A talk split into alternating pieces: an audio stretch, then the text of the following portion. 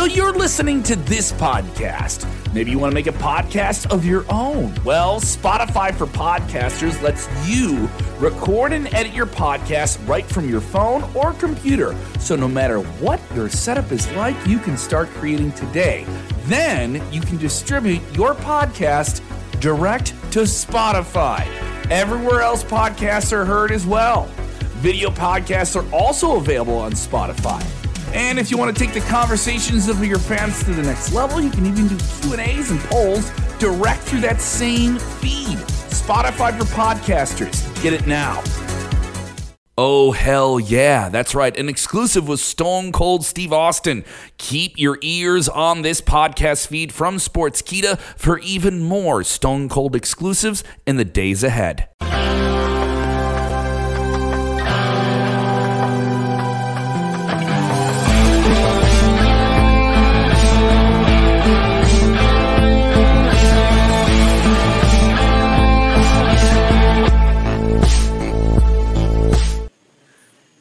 What is Dutch is gone. We we are here. We've started the show. We had Dutch when I started the thing, and now Dutch is gone. Anyway, welcome into uh, Smack Talk here on the Sports Sportskeeda Wrestling YouTube, Twitter. Fa- Dutch Mantell has pulled the Brock Lesnar. He has left. He has left. I have left. Before it's Yeah, oh, I now he's back. Okay, I have left the building. and now he's back. All right, I see what you're didn't doing make there. a million dollars while I was gone, like Brock did. Uh, well, I mean, I, I just assume maybe you had to step out for a smoke break, take a phone call. You know, we were only 40 seconds into the show. I know, I know you tend to get tired as a No, show. you did it on purpose. I know what you did. but I had to step out for the emergency. I- I'll just leave. Let him worry. See, I don't know why you do that to me. I mean, I, wa- I wasn't worried. I don't know about Sid, but what's going on there, guys? Uh, guys and gals, welcome in. What do you guys want to talk about tonight? Anything big happen? I mean, I don't know. I think we could probably, Same old stuff. I think we probably cook through the show in about 10, 15 minutes. Yep. We'll get your as many comments in as we can. What's up to Steven and Ricky and Christopher and Ozzy and Ozzy and Ozzy and Ozzy because Ozzy just loves to just drown the chat out the first uh, two minutes of the show. But we appreciate you. Love all you guys. What's going on, John? Uh, obviously, yeah, guys. The the big news of the day. We're gonna carve out a good chunk of the show to talk about this. Is something that, frankly, I didn't think we would ever see happen. Um, Nope. Nope. Vince McMahon today voluntarily retiring and retiring across the board. Voluntarily. No longer in uh, charge of WWE Creative, no longer in charge of anything. He is done. He is kaput. He obviously still is a majority stockholder. Uh, he's going to continue to make money off of WWE. Stephanie McMahon, Nick Khan, now the co CEOs. Triple H, the news broke earlier today, and uh, he's back as executive vice president, and head of talent relations. And if you're wondering what's going on with creative, well, right now, and I, I stress this at the moment, Bruce Pritchard is in charge. Vince McMahon helping him out a little bit on the transition process.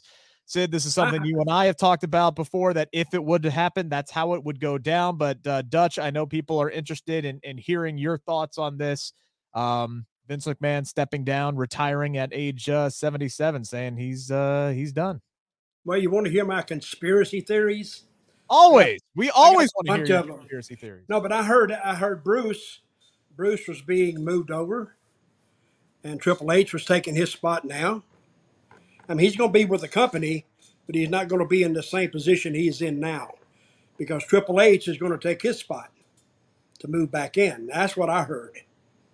Well, I don't know how much truth there is to it. Well, Bruce was was inter uh on an interim basis. Bruce was uh, head of talent relations. So in Okay. that sense, Triple H is moving in and taking over the permanent job of head of talent relations because they gave that job to Bruce when Laurinaitis went on on leave. Okay. Now, as I read that today, it said uh, Vince McMahon retired, and I didn't ever think I would ever hear those words. I think he would have he would have gone until he died. And the stock market closed at four o'clock. He announced his retirement at four o five. That means no trades can be made this weekend. I guess I don't know but the stock is really not as, as bad as it, a lot of people thought it would be because it's back up. It's up. I think it's back up and it went to the high in the mid 60s. Now it's in the mid 50s, which is not too bad. so the question is, was he strongly urged to step aside, or did he did he resign of his own volition? I think he was strongly urged to step out of the way. I think Stephanie had something to do with that, probably Nick Khan. And as we know, Nick Khan and Stephanie have both filled the spot that Vince had. So I don't know how that's going to work. Right now, Stamford is in basically turmoil because nobody really knows what's going on. They know that Vince is not the boss anymore. And I think there's some people who were, you know, under Vince. I mean, that's how they got there. They're now wondering about their positions because you know when you have a when you have a management change, there's a lot of changes underneath that because they get their own team in place, and I think there's a lot of nervous people in Stamford tonight. One of them could be Kevin Dunn because I think he just cashed all his WWE stock in. I read that too. Yeah, that uh, that was part of uh, the reporting that we uh, saw come out today. Um, as far as some of those other people under the Vince McMahon tree, uh, many believe that with Triple H now being put in place, it pretty much solidifies that John Laurinaitis is not going to be back. Uh, I was listening to Sean. Yeah, I was listening to Sean Ross today. Uh, he is under the impression that Kevin Dunn uh, will probably be done by the end of this year uh, with with WWE. And then you know, Sid. Now all eyes turn to to Bruce Pritchard, and we have talked about this. You said, you know, on another platform that we are on. I do believe that you said should Vince mm. McMahon step away on an interim basis, like he's going to go away for the duration of the investigation with the board that's going on under all these allegations and everything, he would still be behind the scenes, kind of pulling the strings, and nothing would really change. Well, now all of a sudden, yes, Bruce Pritchard does step in right now, head of creative, but now he's got completely different bosses that he has to appease. So now he's got a chance to kind of stand on his own here. Not a lot of changes, not a lot of tweaks that we saw tonight. I think that would be a big ask on four hours' notice, but I do think things are going to subtly and steadily start to change. Whether they're for the better, that remains to be seen, but I do think we are going to see some changes when all these allegations started coming out, I was one of the people that said nothing that I heard really surprised me. Today was the first time I was surprised because Vince McMahon retiring feels like hell has frozen over. Pigs can fly, all the other sayings that you heard in the world. I didn't think I would live long enough to see this day. Uh, but it, it does mean that change is probably going to come, you know, widespread, especially with the rumors that Kevin Dunn is going to probably be the next to go. That's going to change how WWE is produced and shot and how it looks. And then, yeah, Bruce Pritchard, I've said it before, you know, Dutch has said it from his own personal experience. Bruce Pritchard has the stigma of being a Vince yes man and to being like Vince's right hand man for all these years, for well over four decades now. So him being in the role as an executive director of creative and taking over Vince's television duties is fine for right now. But if this company really wants to make this change and start a new era without Vince McMahon now that he's retired, he needs to go as well. So it's going to be very telling what the next move is going to be and how this thing is going to all shake up. But this is one of the most shocking news stories of the decade. Like we we we said when these first allegations came up that this could be the biggest story of the decade, and the allegations led to this his retirement now. So it most definitely is this whole scenario. And the, the fact of the matter is, although Vince is retired today, and you know, you're gonna hear people, you know, praise him for everything that he accomplished, and he did accomplish a lot. The way wrestling is today, Vince McMahon has his fingerprints all over it. No doubt. But this is not the end of what we're going to find out in regards to the investigation because WWE made the announcement that Vince is retired, but they didn't make any announcement about the investigation being done.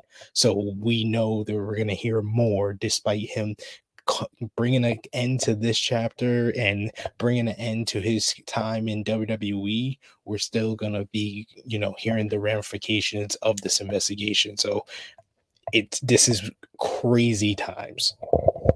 Yeah, and and Dutch, I this is kind of what you were alluding to about how he was kind of forced out. I think you know when you got the Wall Street Journal that's continuing to look into it, and people and you know sources have said more is going to come out from them. You got you know Bryant Gumbel and Real Sports uh, looking into it, and they're going to have their own uh, stories that are going to be dropping here soon. Obviously, what we have found out already as we all assumed and what we have all heard is this was just the tip of the iceberg. So I think yeah, uh, Vin, there's no way in hell that you know Vince McMahon, no chance in hell, I should say, that Vince McMahon wanted to step away from from WWE, and he can you know phrase it any way he wants, saying, "Well, it's 77, time for me to to retire and walk off." And I mean, what the hell is he gonna do? This guy lives, breathes, eats, sleeps WWE. Like, I, I don't know what this guy's gonna do in retirement, to be completely honest with you. But obviously, there's more coming out here, and somebody talked him into walking away.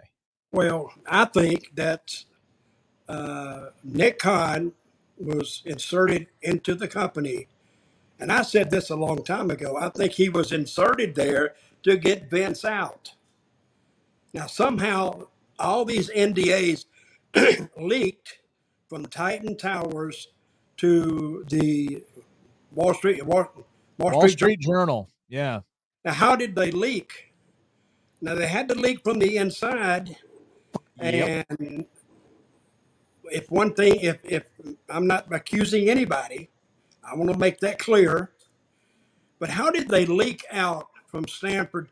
And it's not that big a distance between those two those two areas. I mean, it's like 60 miles or something. But they leaked out, and all of a sudden, the Wall Street Journal got invested in this story. More leaked out, and more leaked out till the pressure became too great on Vince to withstand, so he's resigned. Like you said, the investigation is not complete not at all. Close. So, and, but my question is, how did they leak? It had to leak from the inside, so draw your own conclusion. How they leaked out.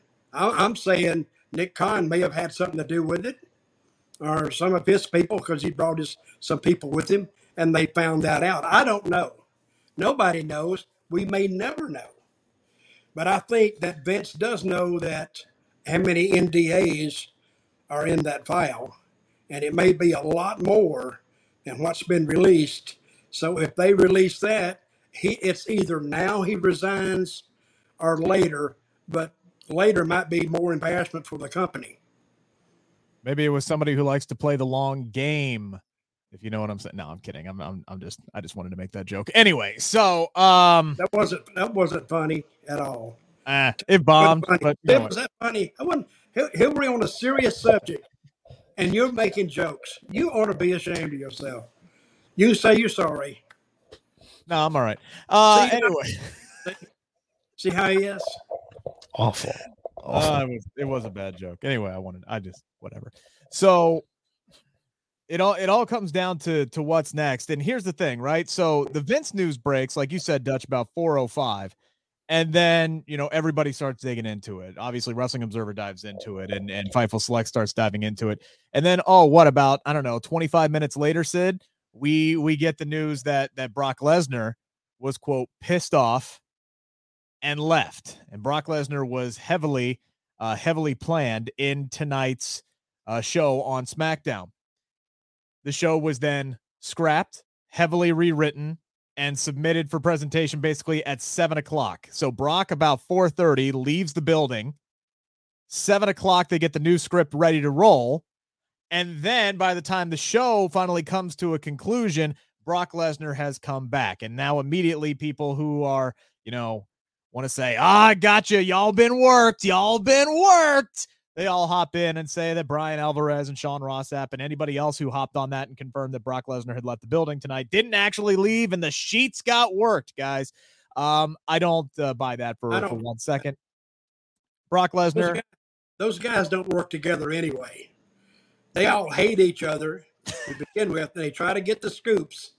But this is my this is my next theory, and I think Sid may agree with me. I said, and he was he was quoted as saying, "If Vince ain't here, I ain't here."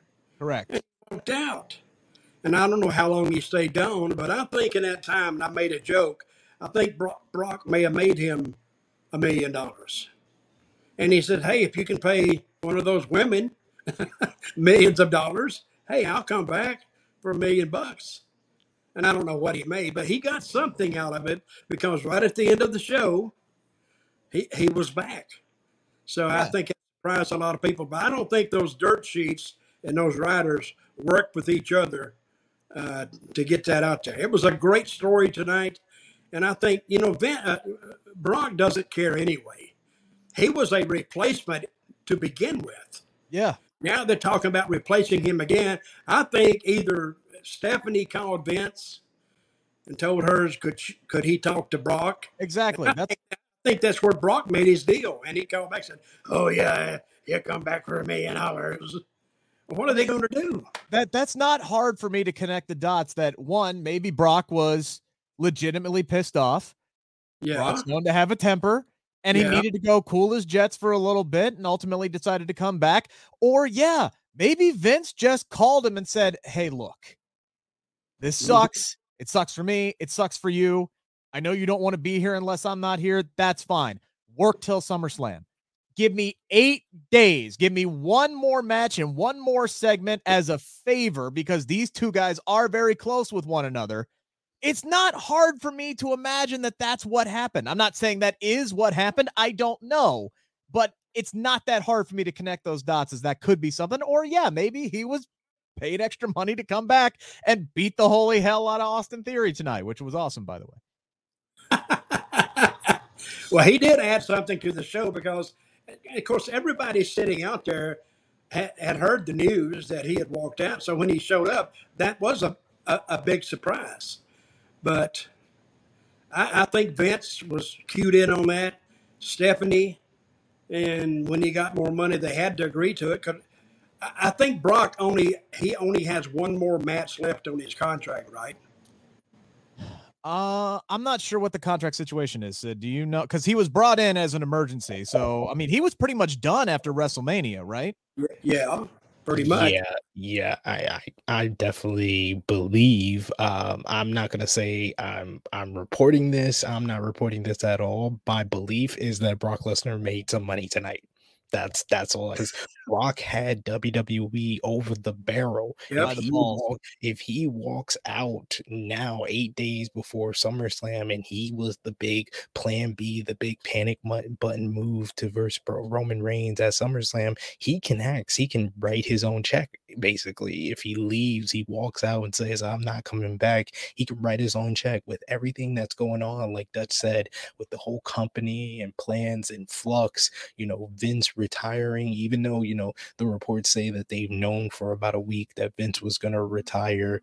Still, it it's going to take more than a week for them to get everything situated with Vince McMahon stepping down and retiring. They cannot afford for their top star Brock Lesnar walking out on the company. The only person bigger than Brock Lesnar walking out on the company is Roman Reigns. So I 100% believe Brock Lesnar got some money today. And the people that are just like going on Brian Alvarez and Sean Ross Sapp, y'all are the same people that says that Sean Ross Sapp and Brian Alvarez are paid by AEW. So pick one struggle. Pick one struggle. Either they are paid by Tony Khan to say good things about AEW, or WWE is linking them information. It's one or the other. It's one or the other. It- you, you can't have it both ways. Pick and- one struggle. and here's the fact, right? Here, here's a stone cold fact. Several sources and talent included told Alvarez and Sean Ross Sapp that the show was completely scrapped at 4:30 or around there this afternoon when Brock Lesnar left. And they rewrote the entire show and submitted it at seven o'clock. They aren't going to work their entire locker room. They aren't going to rework the entire show to work the dirt sheets. They're not why would you do do that. that? They don't give a shit. That's the thing. Like, do you guys honestly think WWE or AEW give a flying crap about any of these websites? They don't. Not not a whole lot anyway. Not a whole lot. Very low on their priority list. All right. So Brock Lesnar, I wholeheartedly believe, left tonight and they talked him into coming back. And I honestly do think there were a few safeguards put in tonight. I think that Sheamus and Drew McIntyre was booked for next Friday as a way to be a last minute replacement should they need somebody for the main event at SummerSlam. I truly believe that because that was booked earlier on in the show. I think there were No, other safeguards that were put into I place. don't believe that. That's not that's not the type of replacement. I heard that. I heard people saying, "Oh, well, you put Roman in the tro- in the match with Riddle and Seth Rollins." You are talking about all these Drew McIntyre, Sheamus, Seth Rollins, Riddle. It's good for you, Rick, and the hardcore wrestling fans. That's not the type of big name that they want to verse Roman Reigns at a big show like SummerSlam. I 100% believe Cultaholic's report that they were going to make a call to Goldberg because believe that as Goldberg's well. been doing interviews this whole week saying, I'm just waiting for a call for a big match. I want a rematch with Roman Reigns. And he, he could have stepped in and done the last man standing match. I 100% believe that if Brock walked out and he didn't want to get more money, they were going to give that call to Goldberg before they would do Drew McIntyre, Sheamus, uh, Riddle, Seth and I agree makes- with you. And I agree with you. But no type of sense to I said as a contingency, Goldberg was absolutely the first call. But here's the thing Goldberg likes to train heavily before his matches. Do you think he would have taken No. a match like that on eight Yes, days? Yes, beforehand? because because guess what? Goldberg's going to get paid too. Goldberg was about to get that bag too. If they say Goldberg, you got eight days to make two million dollars for this one match, he sh- sure, sure. Oh, four spears, And they- eight minutes. Exactly. Sure. And they would be paying $2 million for their main event of SummerSlam to suck. But that is 100% a move that they would make. That's your reaction. Well, when did uh? let me ask you this. Yeah. When is it reported that Brock Lesnar returned back to the building? It would never was. So this he did leave, physically leave. this this is the report that Fightful just released. Um, Fightful was able to confirm Brian Alvarez's report that Brock Lesnar was upset following the Vince McMahon retirement announcement and left the building. PW Insider was also able to corroborate this report. WWE had pulled Brock Lesnar from advertising as they weren't sure that he'd actually be at the show. Like he was advertised as of about 5 p.m. Uh, Eastern time, and then like 5:30 p.m. Eastern time, he was pulled from the advertising. However, uh, Fightful was told that things blew over and Lesnar returned. One source called the situation overblown, but admitted that they didn't know if he'd end up actually being on the show. The script was rewritten and didn't feature Brock Lesnar at all. The rundown also did not feature Lesnar, and the last segment was left in a way that Lesnar could be included. Well, Plausible to me. well, what time did he get back to the building? What time did what time did they decide that he would come back? Is what That's I'm a saying. question that is yet to be answered. But obviously, I'm they gonna- left. I'm gonna guess right before the start of the show because you know Theory cut the promo at the beginning of the show saying that you know he could cash in on Brock Lesnar, he can cash in on Roman Reigns. If I don't, I don't think if they were in no contact whatsoever with Brock Lesnar, they wouldn't even have like mentioned him at all, in my opinion. And WrestleVotes put out a tweet around like 755 or so saying that uh yes, Brock Lesnar has left the building and yes, WWE is in contact with him to have him come back. I, I don't necessarily buy that they wouldn't mention Brock Lesnar because this is the same company that was advertising Sasha Banks all the way right up until the last possible second at last year's SummerSlam. So I don't buy that one uh wholeheartedly there, SP3, but uh obviously I do I do 100% believe uh all of those reports and I think Brock Lesnar probably did come back somewhere during the show to to kind of leave an open-ended section there. You could have ended it. You very easily could have ended SmackDown tonight thrown an extra three minutes onto that match and just had Theory beat the crap out of Madcap Moss to end the show. It would have been a crap ending, but you could have you could have had that. Very easy for Brock to show up, do his little John Wayne strut around the ring, hop in there and kick the living crap out of Theory. Much better ending. Much better ending. Uh, and I Okay, did was Roman Reigns at the building? uh, did not look like it. Hmm. So that doesn't make sense either. Well, If this SummerSlam Wouldn't he make an appearance?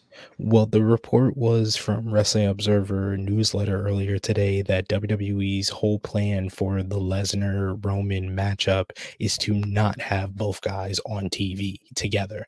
That's why Brock is scheduled was scheduled for tonight's show and Roman wasn't, and that's why also on next week in Atlanta next Friday, Brock Lesnar has been advertised. I even saw the commercial during SmackDown, so I was like, why wouldn't they have that commercial pulled if Brock wasn't, you know, walked yeah. out? That was my first indication that Brock would probably come back, but Brock was aver- is advertised for next uh, Friday in Atlanta for SmackDown, but Roman isn't, and Roman is booked for Monday at Madison Square Garden, but Brock isn't. They're probably they're basically trying to build this whole match by keeping them separate. Interesting. So let's dive into uh, the actual show, what actually was put out here on television tonight. Things opened up with uh, Stephanie McMahon. I don't know what I was expecting per se. Uh, I, I I was hoping for a little bit more than a a thank you Vince segment, but that's that's pretty much what it was. It was Stephanie confirming that her father had retired. Said he started the company, even though he didn't really start the company, but he did expand it. So it was kind of weird wording there. Uh, regardless, uh, a thank you, Vince chant breaks out, and and that's it. Um, I think I was expecting a little bit more of a here's what you can expect in the future kind of thing, but I guess maybe they're just pushing that off for a later time. She acted very hesitant over what she was saying. I don't think she was sure of even what she was going to say. I mean, she had an idea, but it didn't come across like that. It was like she was hesitant to say it to me. That's the way I perceived it. She got it out because everybody knew it anyway. But now they're going to judge. Well, what's what's going on here? I think there's a lot more to this story that we don't know. We're just uncovering the first bones out of the casket. You like that saying, Fed? I said it for you. That's I just made it up. You know, Thank I'm you. good at stuff. What do you think, Rick? I think Stephanie was obviously overcome with emotion tonight. Maybe she misspoke a little bit. Maybe she didn't know exactly what it was that she was going to say. Uh, the crowd did kind of throw her off there because they they jumped the gun on what she was trying to lead to, and then they didn't really want to.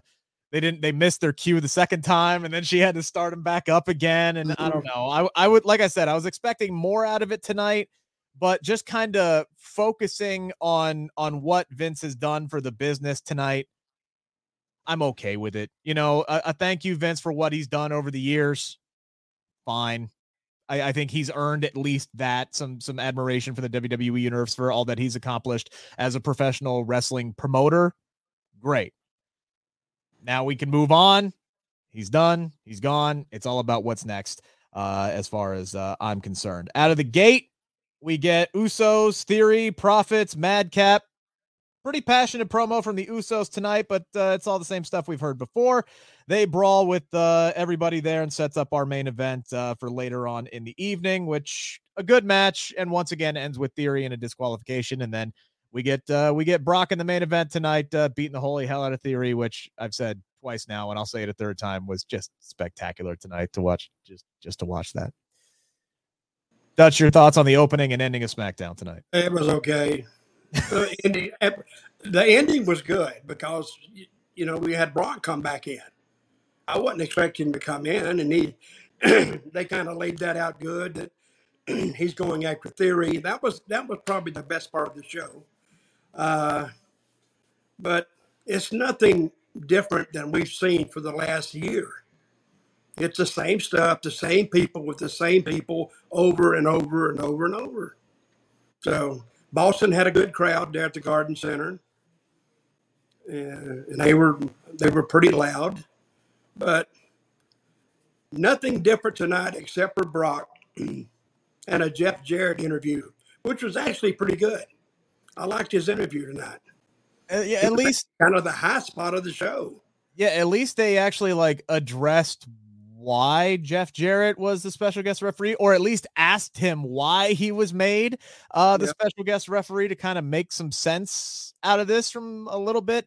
He did say that he got bribed by both the uh, Street Profits and the Usos already, and he says that he has turned them both down. SP3, I know you had some thoughts on that on social media this fine evening.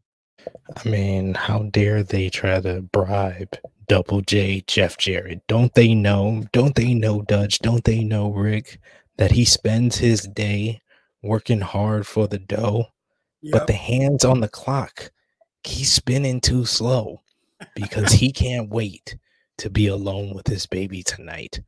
How dare they try to bribe Jeff Jarrett? But I did like with the um Brock surprise, you know, at the end, commentary referenced it without referencing it. They both McAfee and Cole were both like, I thought he was, and then McAfee was like, Yeah, I thought so too. Like they said it without saying it. Like they saw the reports, they thought he left, but they were surprised to see him because that was the big hook for tonight's show up until about 5 p.m. Eastern time, and they never mentioned it the whole show until Brock appeared. It'll be interesting to see the rating for this for this show. Oh I yeah. think I think it'll be up. Never miss an opportunity. I I think here's the thing. I think the ratings are going to be up for the next couple of weeks because I think people who have actively started to tune out because they have grown tired of, you know, the WWE creative formula and how things have been booked for the last several years. I think they're going to they're going to start to come back because they're going to want to see how this show changes. And I do think that there are going to be changes, but they are going to be subtle, slow changes. We saw a little bit. We saw a little bit of a, a sprinkling of change. what if not? What if they just go? That's what I would do. I would just go. I'd change the whole thing right off the bat. We got to change. This is what we got. I, I think you might if if that's the case, if that's what they decide to do, they're gonna wait to do it until after SummerSlam because they only like I said, they only got eight days till their second biggest pay-per-view. They barely got Brock back in the door to come back to do this damn match. And he could always change his mind again between now and the eighth because like you guys said, they got he's got him by the balls at this point. So He got him. whatever he wants to decide to do. He may just, just show up to SummerSlam and say, "See ya, bye," or just not even show up to Nashville. You know, he might miss his flight out of Saskatchewan. Uh, you know, pilot shortages and and and whatnot. He might he might blame it on all of that. Um, I I would like to think though that there will be talents on on both Raw and SmackDown that are going to see some immediate changes. I look at guys like Tommaso Ciampa, for example. I look at um you know maybe somebody like a Raquel Rodriguez who might who saw tonight who might actually get a story now like okay her match Mhm. with her her match with Sonya was good and I like the fact that we saw Sonya I thought Sonya was very very good in this match tonight her strikes had two on girls. point They had two female matches back to back. well technically no because Aliyah didn't get to wrestle again No, but they had the match book back to back. That's the second week that Aliyah has had a non non match. I think And it's the third isn't it next I've lost count. But- Yeah, and I, I love how Cole how Cole comes back. It's like next week, it's official. It's been booked. I'm like, mother effer, it's been booked three weeks in a row and ain't happened yet. And how many times does Aliyah just have to stand there looking dumb when she could just smack the hell out of Lacey Evans while she's talking and beat the crap out of her? I'm just screaming at my TV screen like, do something. And then Lacey Evans Hey. is the one that knocks her unconscious again. Lacey Evans got over tonight, the way she talked. Oh, she's Oh, she getting over with it. Because she's putting the heat on the fans. She's not putting the heat on another wrestler. She's putting the heat directly on the fans, and it, it's going to pay off for her. I like that girl. Oh, she gets great reaction. She gets Yeah. exactly she they love to hate her. I don't know why, because everything about her screams natural baby face, and they're just like, F this woman. I, I want to hate Well, she's her an until the actual time." American hero. She's an American hero, and Yes. I don't know she- why they would get mad at that. They just don't like her. Yeah. For there's some I don't know what it is. I don't know what it is. Like I've interviewed her before. She's absolutely lovely. I don't know why the crowd just doesn't like her, but they just it's the same thing with Corbin. I talked with Corbin a couple days ago. That dude's effing awesome. Uh, but people love to hate his ass too. I don't know. Some people maybe it's just the face. Maybe some people just have those hateable faces. I got one. I get it. I know how it goes. Shinsuke Nakamura loses to Ludwig Kaiser tonight. Uh, I kind of wish they would have let uh, Nakamura get a win here, but Gunther did uh, interfere, allowing Ludwig to get the win, and then still does the punishment. He still beats the crap out of Ludwig afterwards. SP3, I think you, I think it was you who said on Twitter, you definitely think they're leading towards some kind of a split here.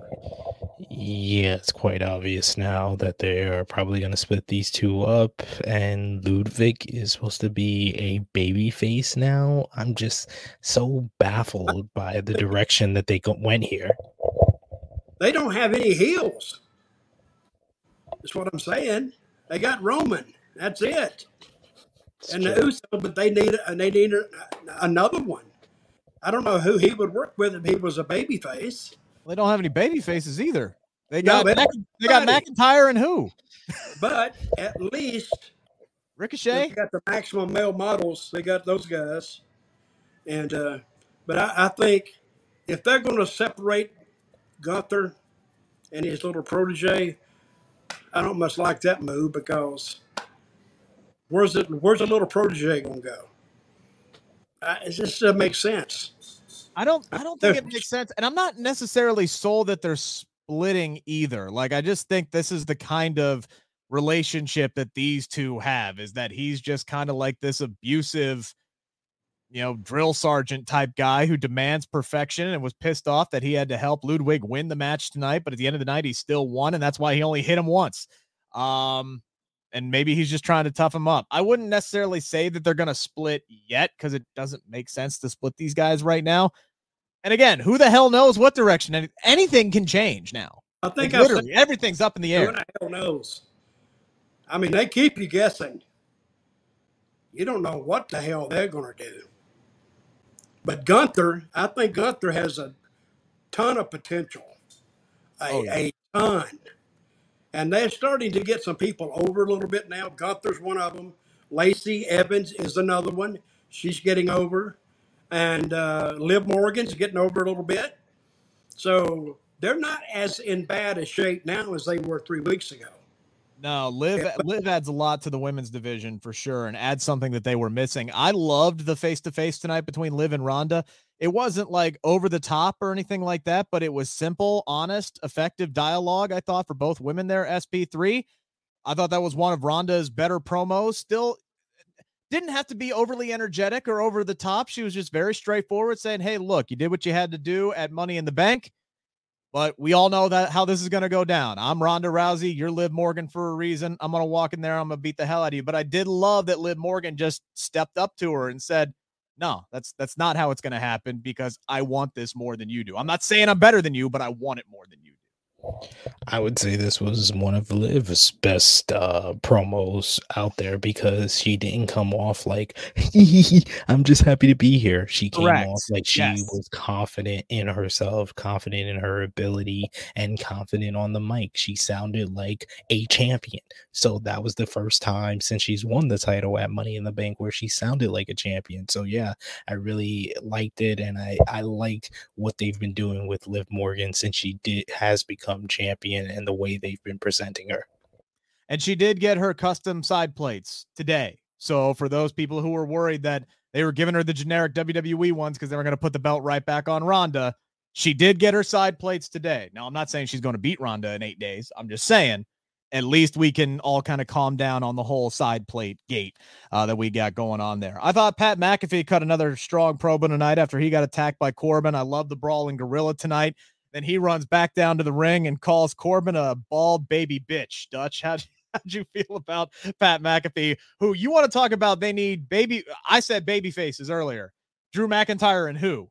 It's Drew McIntyre and Pat McAfee. Pat McAfee's the most over dude on the entire show. You think so? I do. Okay. Yes, I do. Well, he's over. I mean, they like him, and if they and they've tried to beat him up, and he keeps coming back. So, and he he he just does a good promo. You believe that guy. You know, when you see a wrestling interview, if he can make you feel what he's feeling, and he sounds tough like Stone Cold or some of those guys, you're right with them. They're taking you with them to the ring, and that's what you want. And I think Liv can do that. Uh, McAfee can do that, and a few of those guys can do it. And that's what you're looking for. But if somebody they could be great in the ring, but weak on interviews like Ricochet. I mean, he's great what he does, but on his interviews, he doesn't. You don't feel that from him. He, he's just saying words, and you can tell that the words were given to him. He's not the he's not the talker. He he is the worker, though. Yeah. Wholeheartedly agree uh, with everything that you just said. Uh, SP3, I do want to pass along my condolences uh, for the fact that Jinder Mahal's uh, banger that you love so much is now uh, no more. Although I will say I, I do like the new one as well. I think WWE was three for three on their new uh, their new songs tonight. Who is Raquel got a new one? I like that one a lot. I do like Jinder's and Gunther got a new song tonight that I really liked as well hate all those generic uh songs. I don't like whoever is producing WWE's current themes. They all sound generic. They all sound pretty much the same to me. So I don't like them. Um what I did like was the new day and Xavier Woods being like, I don't hear Vince McMahon in my ear. I'm about to name drop Ring of Honor, IWGP Tag Team Championships. He name dropped ROH and New Japan on a SmackDown episode. That was the moment of the night, and that was the highlight of this whole entire segment with the new Vicious Viking Raiders and the New Day. Actually, the highlight for me was himself calling himself King of the Ring again that was the highlight of the entire thing for me. And I'm just screaming, yes, please, for the love of God, get this man his crown back. Because why the hell did you end such a good thing after like two months? Because it did absolutely nothing for anyone, Rick. No one cares that he won the King of the Ring. No one cares that they that Zelina won the Queen's crown because it did nothing for either one of them. It did nothing for the people who were in the tournament people care that he named dropped Ring of Honor and IWGP. That was the highlight. I think you're talking a little bit of revisionist history, saying no one cared about him winning King of the Ring, but uh, I digress. No, I. Oh, everyone cared in the moment. That's what WWE does in the moment. These things matter and people care. But what did it really he, do? He was mixing it up really with do? Brock, and then he got hurt, and then Big E got hurt, X- not Brock. Xavier Roman, was mix, Roman, mixing it up Roman, with sorry. Brock. No, sorry, I misspoke. Roman. He was mixing it up. No, that led. No, it didn't. It led to Usos versus New Day. No one got hurt. That's what it led to. That's what they were building to. They weren't building to. He got hurt in January. He got hurt in January. Then Big E had to drop it, and then Big but E got no, hurt. no, no, no, no, no. Don't revision his history. Me that whole build up with him and Roman interacting led to New Day versus Usos at day one. That's what it led to because Roman was still feuding with Brock and they were still feud they were still leading to Roman and Brock at WrestleMania. They were never leading to Xavier versus Roman. Don't revisionist history me because I remember that for a fact. Yeah, but this still remains he got hurt and then he goes back and he ain't the king no more. So you can't say that it didn't lead to anything when he got hurt and they took him off television and then Big E gets hurt and they're like, okay, it well we need guys as tag team again. It didn't lead to anything because they all they did was build to a tag team feud. They did what they always do with the New Day and that's tag team feuds. They did not give him you a single. Can't tell me that that. The, you can't tell me that the injury didn't do anything when they didn't do anything with Baron Corbin as a king, but he was king for two damn years. You're just making my point. it doesn't matter. It doesn't matter. I would hate Sid to reach around me and snatch you, Rick. Bring it. All he do is reach around me and just pull you out of that seat. He'd do you like damn McAfee got yanked out of that chair tonight. I did so, think it was interesting tonight that uh, we did not get Max Dupree at all. Yeah. Who was Maxine? Who was that girl? Uh, so she was Sofia Cromwell in in NXT. Um, who was she? she? She was like, I'm trying to remember who it was that she was uh mixing it up with. I know she was doing something with kind of Chase U at, at at one point, but she wasn't really prominently featured in NXT. Most of the time, she was just kind of standing in the background. Uh, so they plucked her up. They changed her name. Now she's now Maxine Dupree. I thought she nailed the promo tonight, to be completely honest with you. They're going to do the whole beach line next week. But the interesting thing to me is Max wasn't there tonight. Max wasn't there tonight, and he wasn't advertised for next week. Aha. Uh-huh. That's interesting to me with with creative changing and and like I said, guys like Tommaso Ciampa, who hopefully his booking will change here a little bit. Maybe somebody in charge is going, LA Knight, Eli Drake, Max Dupree, whatever you want to call him, maybe he's too good. He's too good for the maximum male models thing. So let's turn that over to Maxine Dupree, and then we'll take him off TV for here a little bit, and he'll come back as somebody else again, or re-show up as LA Knight, something like that. But I did Maybe- find that interesting. He was Maybe. maybe. I could be wouldn't overlooking. trust- uh, we may not see him again. That's possibility too. I don't know. Maximum male models, they got heat with me already. I think it's still dead on arrival. I don't think they got a bat's chance in hell. I mean, because um, unless they just come up with this great creative team all of a sudden. You know who may go back to WWE now? Road Dog. He could make a return, I think, because he, he did a good job when he was there. I don't know why they got rid of him, but they got rid of a lot of people.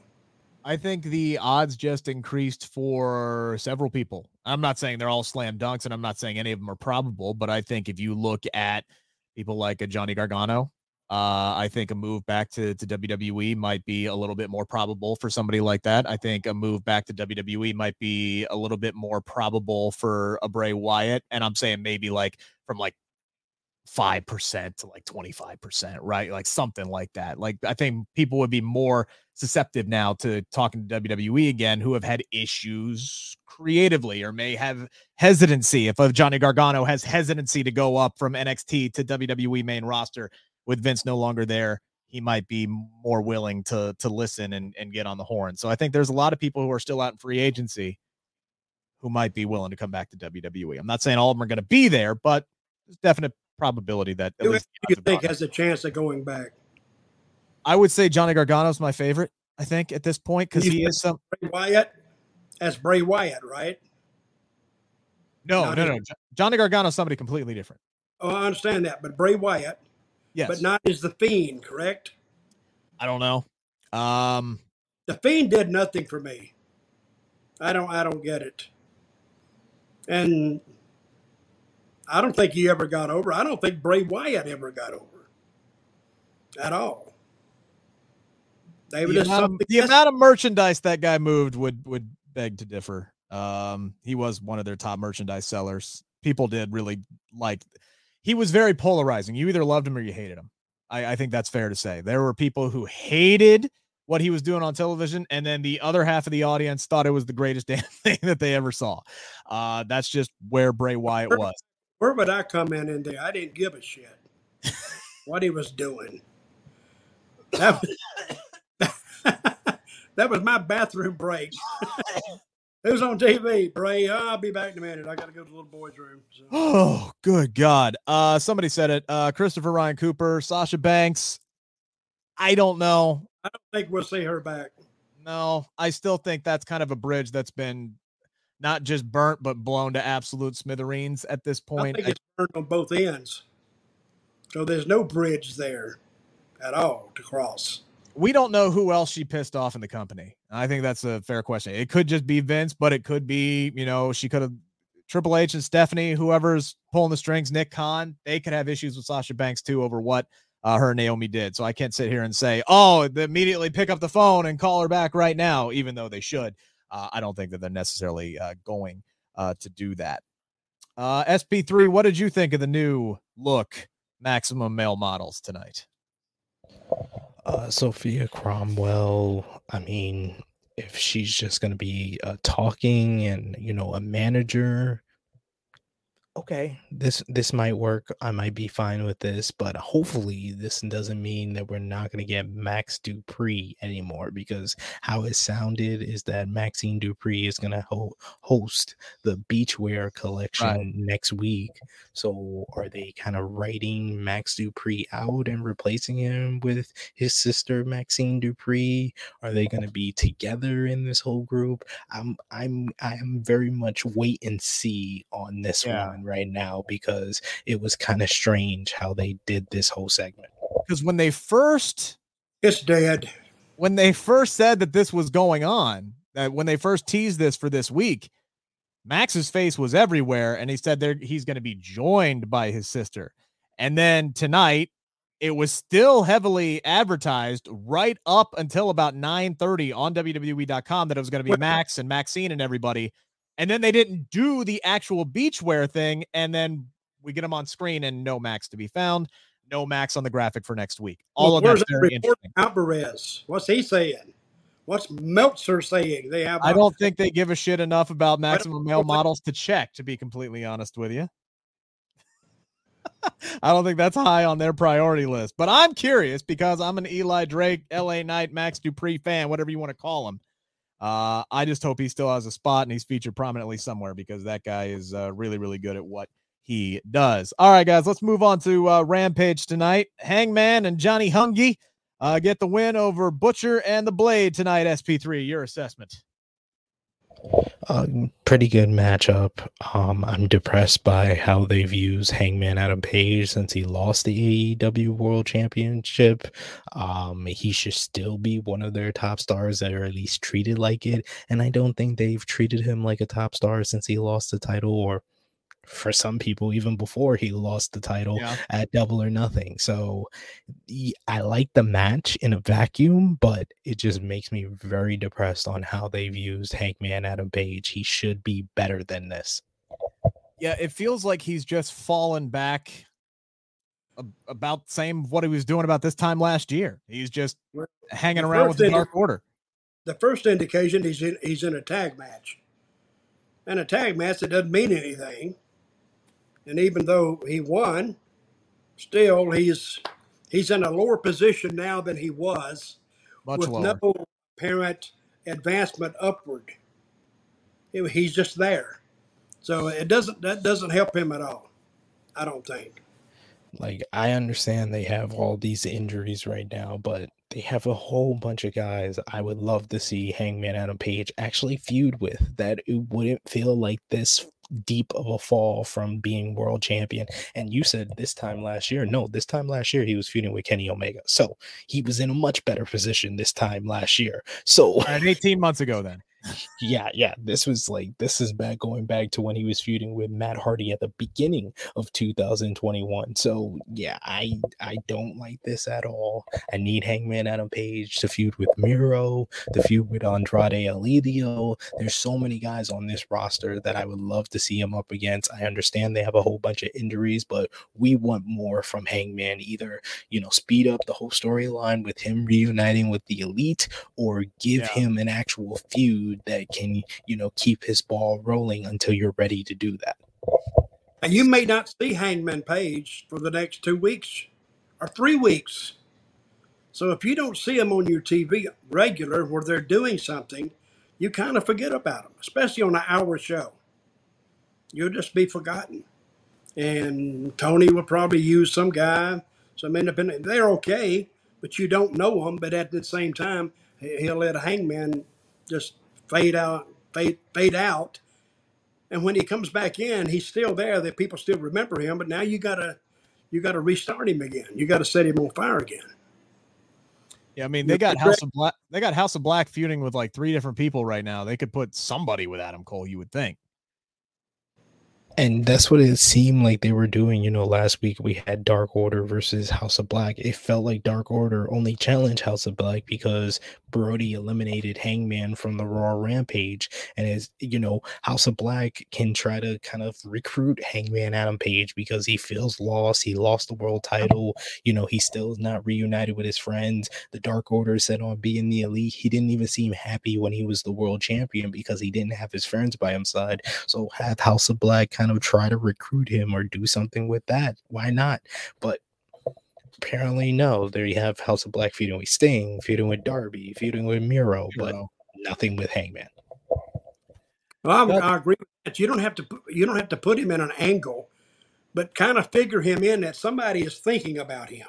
They want him to join, or he's he don't want to, or at least he's figured in. And then if if you just put it put it up there, something will come to where you can say this is a perfect fit and throw him in. It so. definitely feels like he's been put on the back burner waiting for other people to get back.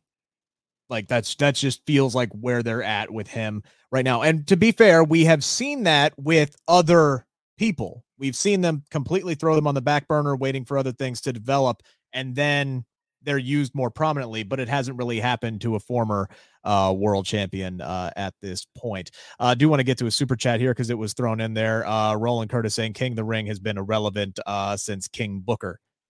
Yeah, because ultimately the guys just don't win anything. They get the crown. That doesn't mean that they can't. It doesn't mean that you can't do something fun for the fans. The fans were enjoying King Woods, and they just ended it for no damn reason. That's and all I am trying to say. I love, I love the revisionist history that Rick has even, uh, you know, influenced the chat into. Someone in the chat said, "Oh well, Xavier Woods beat Roman. He won a match against Roman Reigns. He won a match by disqualification, and it led to Roman Reigns versus Big E at Survivor Series. You know that match that everybody said, oh, ruined Big E's title reign. Yeah, that's what it led into, and then that led into the New Day versus the Usos at Day One. Like I said, stop trying to revision history. Don't listen to Rick when he tries to revision his history because you're going to look stupid.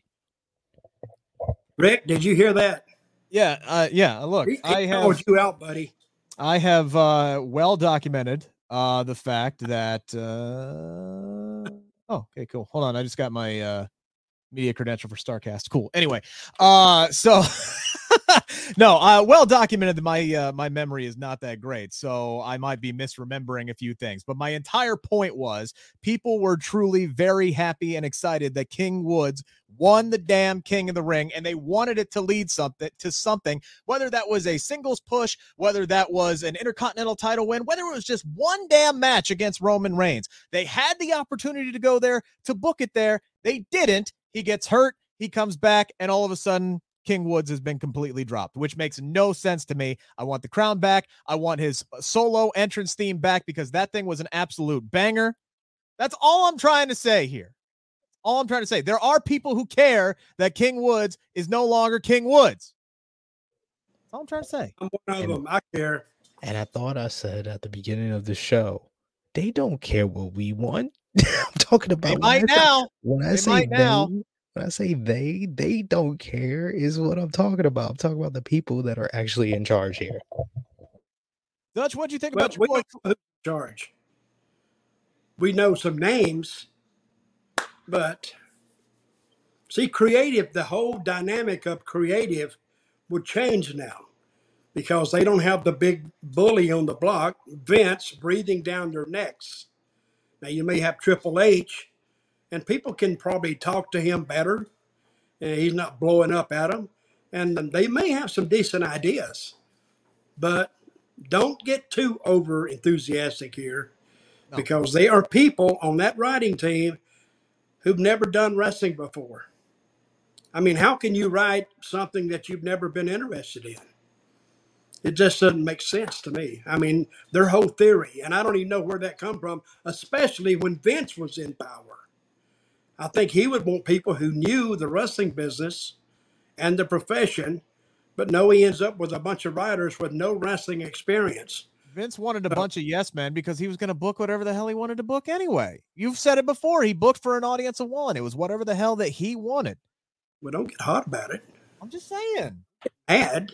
I just said I do. it. I do think, like I said, I do think things are going to change it's going to be minor things. All right. It's not going to be a full blown, everything's going to be completely different from, you know, SummerSlam on. But I do think you're going to see uh, other fee- other people featured more prominently. I keep going back to Tommaso Ciampa. I think he's going to be more than just Mrs. Bobo uh, moving forward. I think other people might get uh, some more, at least more screen time, at least more TV time. Dan Malia might actually get to wrestle a match. I don't know. We'll see but I, I don't think it's going to be status quo. Everything completely just stays the same over the next few weeks. I think wholesale changes might be made later on, but I do think we're going to see some some minor uh, changes, and the status is going to change for the better for some people. At least I want to be optimistic about that. Uh, Dutch, what did you think about the promo your boy Claudio cut tonight? I thought it was pretty damn good. Uh, it was okay. It was to me. It didn't excite me Who's he going against? What's his name? Uh, Gresham. Jonathan Jonathan Gresham. Yes. Yeah, for the Ring of Honor title. Is that it? Yes, I the mean, Ring of Honor World Heavyweight Champion. I'm not a big Ring of Honor fan, so he's going for a title. Oh, I hope he wins. and I don't know. It was I think it was one of his better interviews.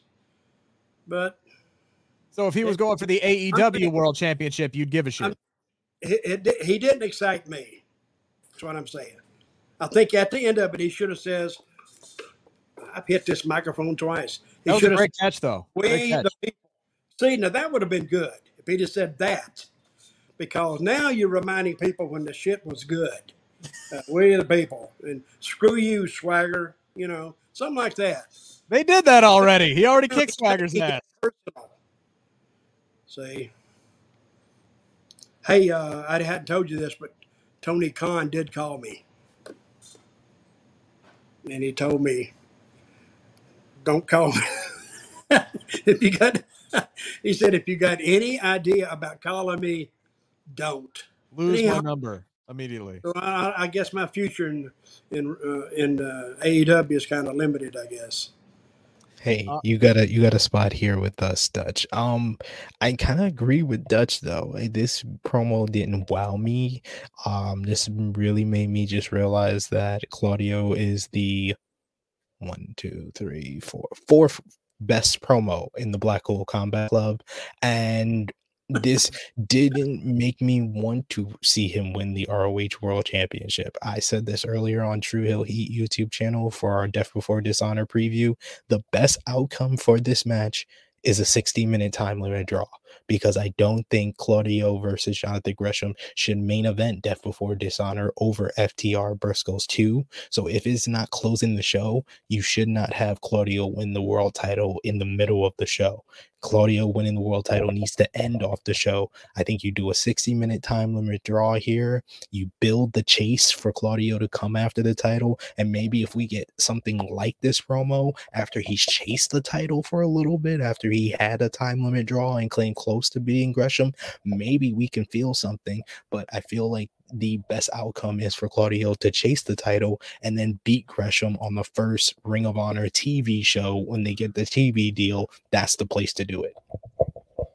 I get what you're saying, by the way, but saying he's the fourth best promo in Blackpool Combat Club is not exactly the insult you think it is when the top three guys are Danielson, Moxley, and uh, and William Regal.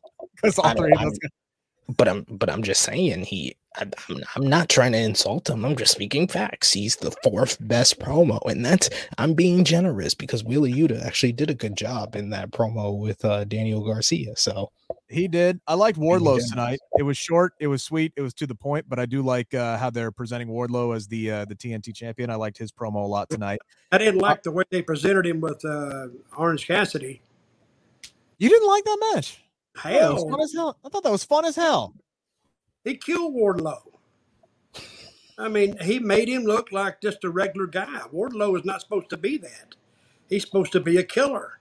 He fought on. No, I, I like that match because it made Wardlow look smart because Wardlow was right there cutting off every trick they had in the book because he had scattered him well. Well, when I saw it, he was flat on his ass. That's when I saw it. And I said, he shouldn't even get him off his feet. What I'm saying is when you you can't take a serious guy and put him in there with a with a comic character, and even though Orange Cassidy can go, he's not necessarily known as a real bad kick ass. So I, I don't think that did Wardlow any good at all. And I don't think it did either one of them any good. I mean, he eventually beat Cassidy, and I don't know how. I said, well, I don't know. I don't know who booked this, but it Tony was Khan. booked in. I guess Tony Khan booked it. Tony Khan is the booker. Now he is the booker, so he has to take credit for it, whether it's good or bad. I thought it was great, but what the hell do no, I if it, if it's bad, it's the guy that has 30 years experience. That was the person who did it. If it's bad. Who did who did book it? No, no, probably that. He, yeah, it's definitely Tony Khan because he loves him some Orange Cassidy. So I, I do agree they could have made Wardlow look strong, but I also do agree with Rick that it made made Wardlow look like a smart baby face because he overcame all the stuff and he really only sold for maybe 10 15% of that matchup. Yeah. He really dominated most of it.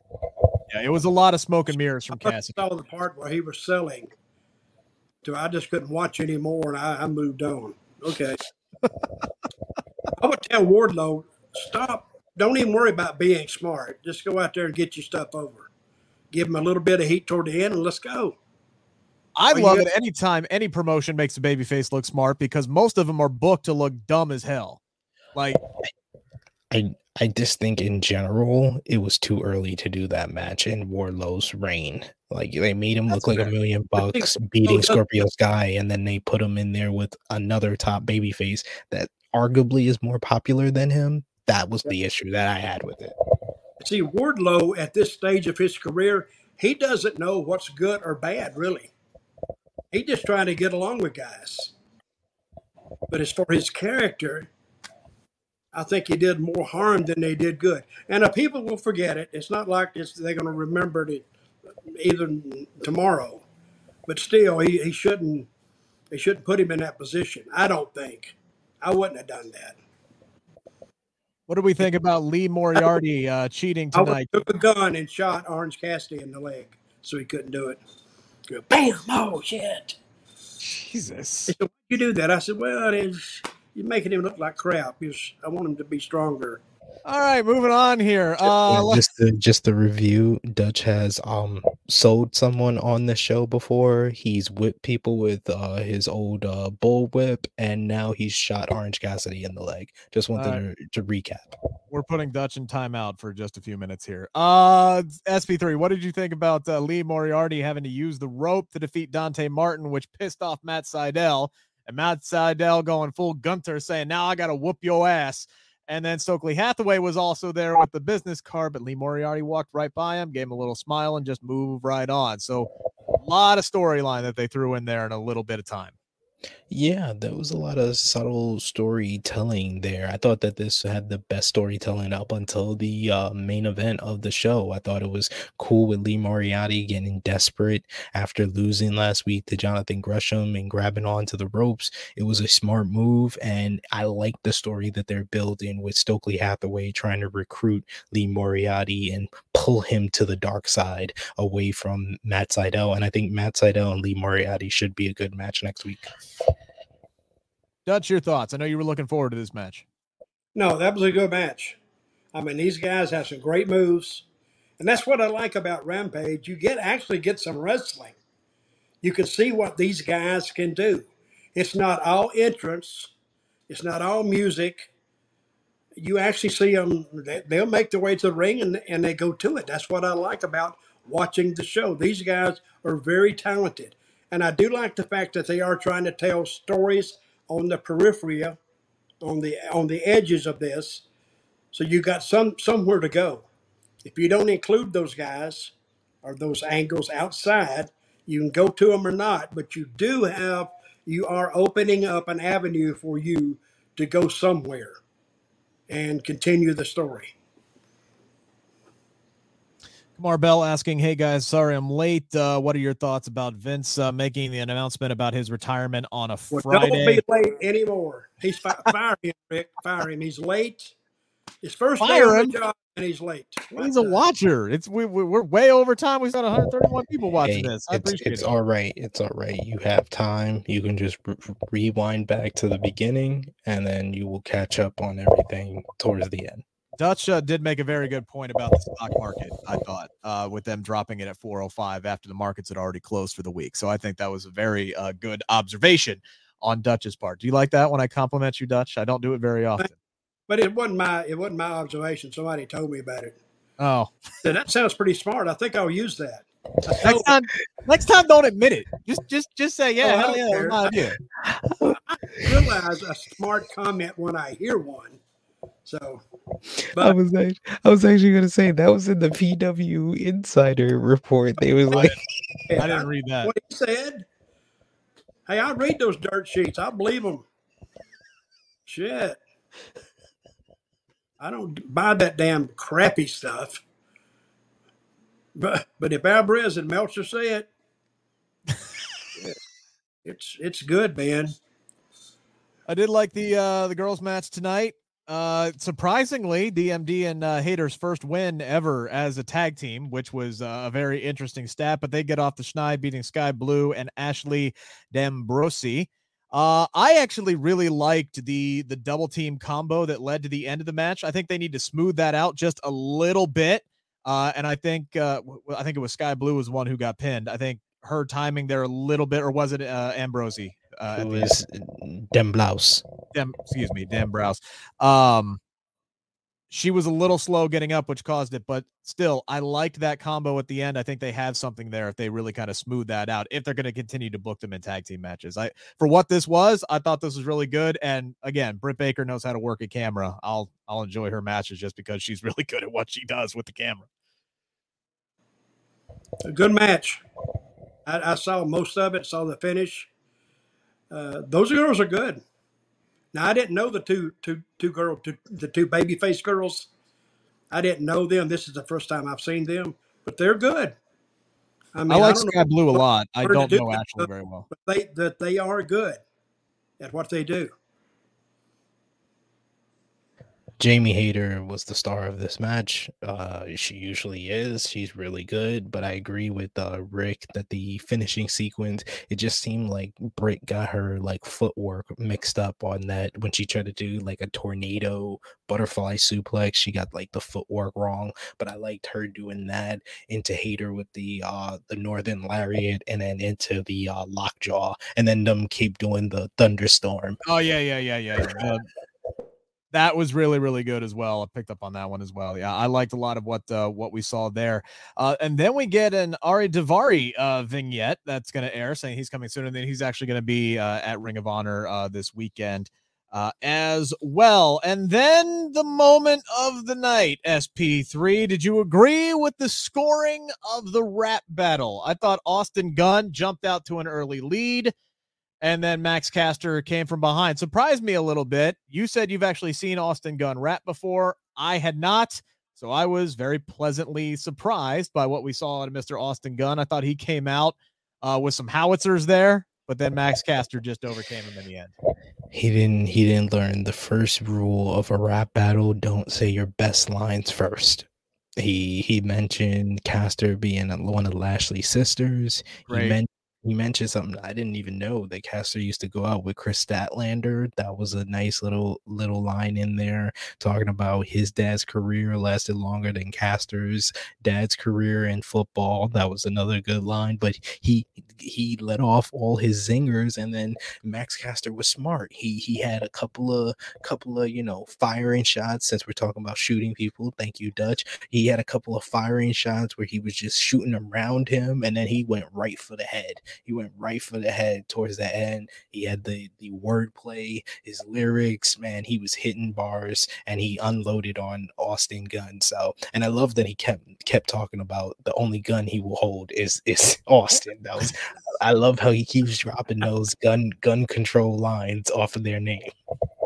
Um, uh, Austin also had a really good line about Bowens, I thought too, uh, tonight. That one was a really, really good line as well. I thought, you know, right up until the end where they clearly had Austin go off script and get all scared and nervous because he he dropped everything. I thought that was a bit of overacting and then of course, you know, the brawl and the melee starts after that. But I'm not to lie, I was a little nervous when I heard that this was the segment that was going to be going down tonight, mostly because I didn't know a whole lot about Austin Gunn and the fact that he could actually go there a little bit. I was pleasantly surprised with how well this went. I knew Max Caster would cook, and he did at the end, man. Like I I lost track of what he was saying because he was just going so fast. He did not miss a damn beat. And you know he wrote all those things himself. He's really good. Yeah, Max Caster is really good. Probably the best rapping gimmick since John Cena, and they mentioned Cena in yeah. this in these uh back and forth. So yeah, Max Caster is really good at this. Uh, I love the Lil Scrappy cameo, even though Wale was much better as the rap battle uh, host. I don't know if anybody else noticed that Colton Gunn had to tell Lil Scrappy like, "Calm down, you're doing too much. you're doing too much." He told him. oh, he brought your dad into it. You got to get him back. He brought your dad into it. I, I think he said he brought your dad into it at least seven times. I'm pretty sure.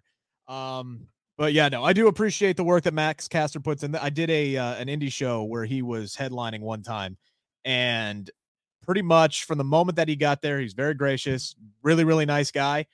every time I would look over at him, he's just sitting there with his buds in, and he's just sitting over there writing, like for like two hours. He's just sitting over there writing. I appreciate the work that that guy puts in. And then our main event tonight, leading into the Ring of Honor pay per view tomorrow night, Jay Lethal does defeat Christopher Daniels with the lethal injection, and then Satnam Singh just dumps Daniels on the match afterwards, and the beatdown is on. I did like this matchup uh, a lot. Anytime we we don't get to see Christopher Daniels wrestle a whole lot anymore, but uh, when he does, it's a treat. I thought this match with Jay Lethal was good tonight. Two, two. I liked it. Oh, you saw it? No, but I like. I'll, I'll take I'll take Rick's word on it. And no, it was it was a good matchup. Two veterans working. I'll give it an eight. Two veterans working really well with each other, and I like Lethal getting the clean win ahead of his TV championship matchup uh, with Samoa Joe. But Dutch, these are a couple of people that you worked in TNA with. So, what do you think about Lethal and uh, Daniels overall? I love Lethal. And Daniels, he's he's been in the business a long time, a long longer time than you would think he would be in it. He's probably been in 25 years at least, I think. I think 29. I saw on Twitter. Much? 29. Well, yeah, he's been there a long time, uh, but he's never really been featured anywhere. I think. I don't think W. He hasn't been to WWE or WWF, and I don't think he was in WCW. So, but he is very good, technically sound, and Jay Lethal, he was, he's great too. Did you see? Let me ask you this: Did you guys see the angle that Ric Flair did on the on, on the the podcast of, of Jeff? Yeah. What's the guy?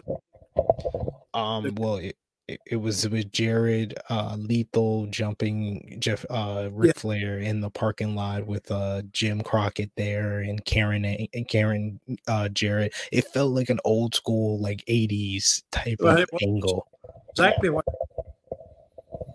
And I saw it and I said, "Well, I think they got enough interest on this match anyway." But they threw a little more on it because I think they want the podcast to do well too. But it was it's, it's an old time beatdown, and they left him laying there. And I, I guess it's going to be it was going to it's going to work because they've sold. I think they've sold out the building already. Yeah, they had to go to a bigger building because yeah. they had so they, many people interested. The, the bigger one out too. I think it's sold out too, which which will be good because a lot of wrestling companies they don't sell out in that building. That you know, the wrestling has, has changed. It's more like social media oriented now than it is than off TV. So I think they'll do well there. And this is why Jeff Jarrett, by the way, will not be accepting bribes from either the Usos or the Street Profits because that man is getting paid already next weekend in Nashville. He's getting that WWE check. He's getting that Ric Flair final match check. He don't need no piddly scraps from either the Profits or the Usos. Well, I heard, I heard that Jeff is somebody you need to watch in WWE because I think he's uh, he's very good at working the system. Very social, very friendly, knows what he's doing so if he can get the ear of some of those people up there, the new people, I think you, Jeff, might, he may be more than just the live event agent. He, he may he may move up. So I expect him to move up in that company. He went from being blackballed and never mentioned to an executive position. So I 100% agree with with Dutch. I'm very interested. I, I will say two things about Ric Flair's last match. I've seen the card. I think that card is 10 times better than SummerSlam. Maybe that's a hot take. Look at the, I said, what a card. Look at that card. That card has everything. You got a uh, Lucha four way. You got Indie Darlings four way. You got tag team dream matches. Motor City Machine Guns versus the Wolves. You got the Von Erichs versus the Briscoes. Like you got so many different things, and it feels like a mid '90s WCW card because you know the undercard is going to deliver the main event. It's a yeah. spectacle. It's got stars. That's, that's all you need. Dude that they just added. Yeah. So it's 10 or 11 matches. So anybody that goes to the uh, Starrcast, is that what it's called, Starrcast in Nashville? Yep. Yeah. Yeah, they'll get a hell of a card. It's going to be one hell of a card, and a lot of work went into that card, and I salute them for that. And my second thing, I'll question for both of y'all before we close things out. Karen Angle was very much, I mean, Karen Jarrett, excuse me. I keep calling her by her former uh, sur- serial name, but uh, Karen Jarrett was very heavily involved in the angle. So she's going to be heavily involved in this matchup. Do Okay. y'all think Charlotte Flair will be allowed by WWE to be involved in this matchup? Maybe Yes. because Jeff is there, and if they need her, I think all Jeff's got to do is ask. I think. I don't think, and this is the this is another thing uh, that I heard somebody else say today that I wish I could remember who it was. Again, my memory is shit, but I agree with them. Uh, any kind of like forbidden door partnerships or anything like that, much like superstars returning. I'm not saying it's a guarantee, but I think the odds of it happening just increased. I don't think we see Charlotte show up on Sunday. I think we see Ashley show up and get involved uh, in that match. I definitely think that is 100% going to happen. And I think it's, it, it might have still happened if, even if Vince was still calling the shots. But, you know, let's just, I mean, Rick and Triple H are close. I don't know if it's that, if it's his call to make. He is the head of talent relations. I don't know what completely falls under that umbrella. I think 100% Andrade's in the match, Rick's in the match. Ashley Fliehr is going to get involved in this damn match. 100% guaranteed. I would be stunned if that doesn't happen. She's already, it's already been reported she's going to be there. They're going to use her, hands down. We got one last, and I think this is a really, really good question. Got one last super chat here from Roland Curtis. Uh, Roman, Mr. McMahon's final champion, the last WWE champion of the Vince McMahon era. McMahon has chosen every WWE champ since Iron Sheik. Will winning the title mean the same without Vince? And he says, poor Cody. I'll say this about Cody. I think WWE knows what they have in Cody Rhodes right now, even though Vince is the guy who was clear, dead set on putting the WWE championship on Cody. I still think that's going to happen when he comes back. They know the people who are in charge. They know how big of a, a, star Cody Rhodes is. I don't think he has anything to worry about. But Dutch, I will. That is a very interesting question. Winning the title mean the same without Vince McMahon calling the shots and being the one uh, who chooses who is going to be carrying the top prize for the company moving forward. And the question is, will it mean the same, or what's the yeah, question? Does it, does it carry as much weight? Does it mean the same? I think it will. I think it'll carry more weight actually, because they may present it in a different way. I I think you know, as as as as good as Roman is, and as hard as he's worked, I think everybody in WWE right now at this time is suffering from Roman fatigue. They're tired of Roman. They're not not not because they dislike him. They just want somebody else. If you went to a strip club and had these beautiful girls, and all of a sudden they got rid of them, and then they brought in for diversity, they'd bring in a bunch of skanks, and they'd be okay for a while, you know, till you finally begging that owner, please bring those other girls back. I mean, my God. And it's the same thing here. Look at Rick like, oh, I said something wrong. No, Look at him. yeah, I just love how your mind works. Like these analogies, like where you like I go to sports. You go to strip clubs and shooting are people. Like what we are just built differently, sir. Well, even if you had the beautiful girls and they they're just there all the time, you want something different. Bring in the skanks. Yeah, just give me three weeks of them and then bring the other ones back. How how Just give about me this one? something different. How about this one, Dutch? Let's simplify this, okay? Pizza is awesome. If you eat pizza every day for a year, eventually you're gonna want some damn chicken. You know what I'm saying? You will. It won't take a year. it won't take that long. And I hate pizza, by the way. So then- that's what I tell you. Jesus, god dang, we are built different. After 12 o'clock, I can talk this stuff. hey, if they don't want to hear it, you know what they can do? And just not come over and join us. But I think we've we've really delivered some interesting tidbits of information. So you got to throw a little bit of real life in here, kinda. Oh, and you're Rick. You're looking at it like you've never been to a strip club. Not in this Right. decade. You trying to avoid the question. No, I'm, I'm saying I probably not. Definitely not since I met my wife. That's for sure. Oh, It's been yeah, a while. right, It's been a minute. Right. Been Dutch. I'm married I'm with two kids. You think I got money to spend at a strip club? You you would slip in the side door. You're not gonna buy a ticket or nothing. You're too cheap. I've heard about you, Rick. Hang on, I'm checking to make sure I got my table reserved for next set. No, anyway. Uh, Sid, what do you think about that question? I think Dutch Mantell is the greatest podcaster in the history of podcasting, and this is why you should watch Smack Talk every single Friday, By the eleven way, oh five. it's it's smack PM talk. Eastern Every time. time you tweet smack back, I just want to smack you back. I've renamed it. I've renamed it. So, it, what's the name of it? Smack talk. We've only been doing it for uh, 18 months. I just want to see if you noticed. But I have been putting down smack, smack back Yes. too. What about snack back? How about that? We eat when we watch the show. That's another Smack thing. back while we talk back. smack. Smack talk. Talk, Smack Jack. First, Anything. four, first four months of the show before you got here, Dutch, I kept calling it talking smack. Oh yeah. Uh, how long were we supposed to go on this? Uh, we are we have double. We're an hour and a half. I'm gonna get yelled at in the morning. You're the manager. We're following you, so they, can't blame me. I'm the man. Can't We blame get, hey, Gotta blame you. we we gotta blame whoever sent us in super chats. Like I gotta answer the super chats. I'm doing my job. I'm making SK money. All right, let's go. We. We ready to leave? We do need to wrap up though. Uh, Dutch, what you got going on? Oh, nothing. Just leave me alone. Cool. Hey, Sid, I- what you got going on?